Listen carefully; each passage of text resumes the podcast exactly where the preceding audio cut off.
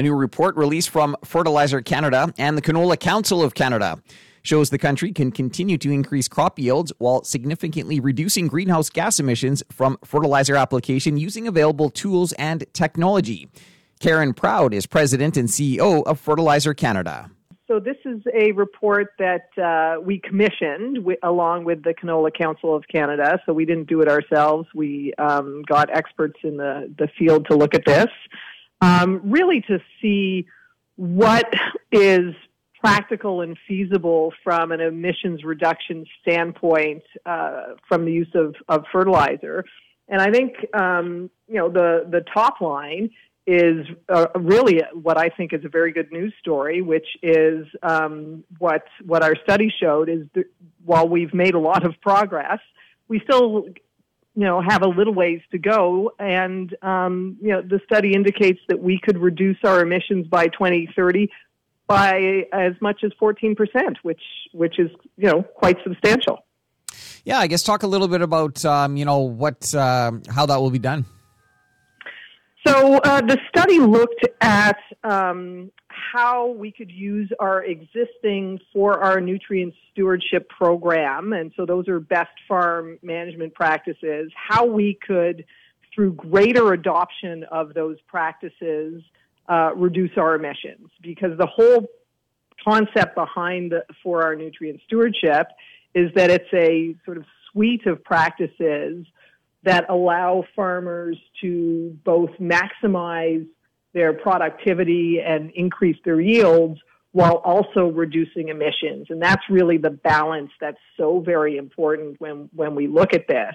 And so the study looked at kind of the costs and what would be a realistic level of adoption of these sort of advanced practices um, uh, across Canada. And that's how we got to um, the 14%.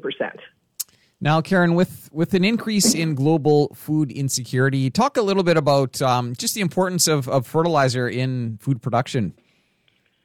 Well, you can't grow uh, the uh, amount of food we need to feed the world without fertilizer. So, fertilizer accounts for, some estimates uh, have said, up to 50% of the food we eat now is due to fertilizers.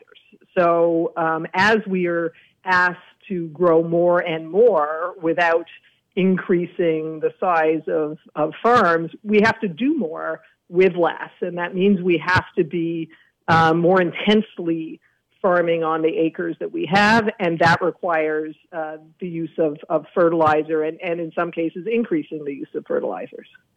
And talk a little bit about um, just dollar wise. You know, um, you know how much farm farm incomes would increase under this, uh, um, I guess, plan. So we looked at the the cost um, because these these farm management uh, practices don't come without a cost. I mean, it's whenever you have to uh, implement uh, new practices, there are costs involved, and depending on the practice you're implementing, the, the costs are, are sort of more or, or less, uh, depending on the, how advanced those practices are and whether you need to buy new equipment or, or um, do more testing and, and those sorts of things. So what the study looked at was, you know, how do we still um, make things profitable for the farmer if they're going to be incurring these costs. And, and that was the model um, that that we sort of looked at to ensure um, that it does make sense for, for farmers because obviously we can't ask any business to take on additional costs if they're not going to um, benefit from them. Right. Uh, any final thoughts here, Karen?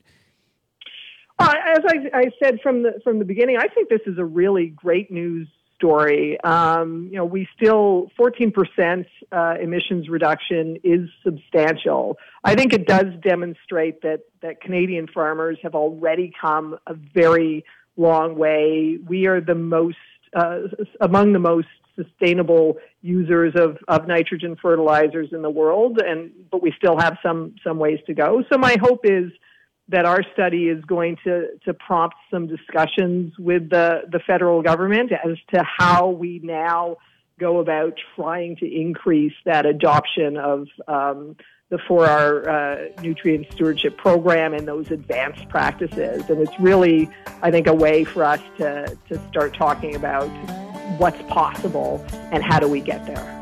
That was Karen Proud, President and CEO with Fertilizer Canada. That's it for the Prairie Ag Wire for today. If you have any questions or opinions to share, send them to us by email, the farm desk at goldenwest.ca. I'm Corey Canute. Thanks for listening and have a great afternoon. The Prairie Ag Wire will return tomorrow on the Golden West Farm Network.